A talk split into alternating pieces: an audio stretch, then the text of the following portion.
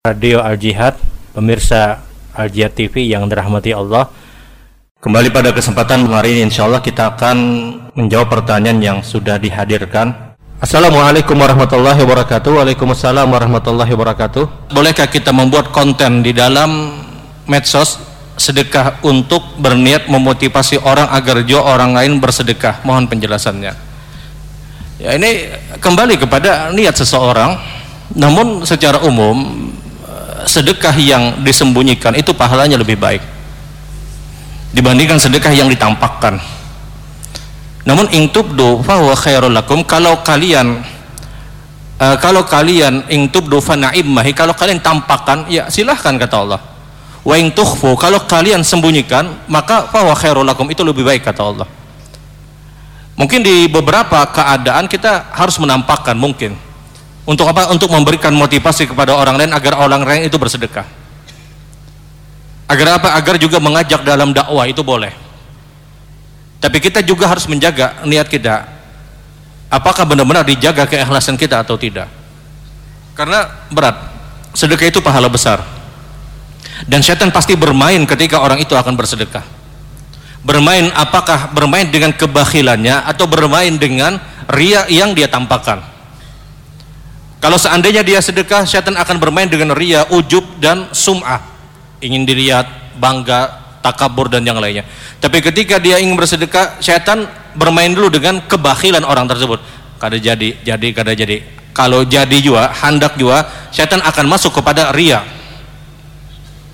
Karena syaitan tahu betul orang infak, orang sedekah itu bisa menyelamatkan dia pada kehidupan akhirat laula akhartani ila ajalin qarib fa asaddaq wa aku minas salihin kata Allah.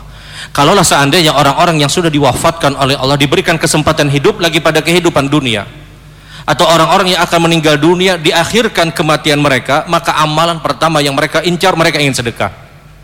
Karena sedekah itu menyelamatkan. Sedekah itu menyelamatkan seseorang.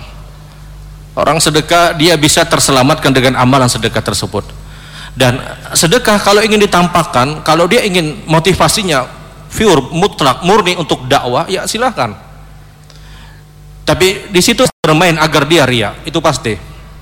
Karena syaitan tidak akan pernah melewatkan waktu kita walaupun satu detik kecuali dia akan menggoda kita. Tujuan hidup iblis syaitan dia ingin menjerumuskan manusia. Dia tidak akan pernah melepaskan kita walaupun satu detik kita akan terlepas kecuali kita sudah diwafatkan oleh Allah Subhanahu wa taala. Di akhir-akhir kematian kita pun nanti nanti kita akan merasakan bagaimana dahsyat dan kuatnya godaan syaitan. Karena itu menit detik-detik terakhir dia menggoda kita dan dia akan habis-habisan.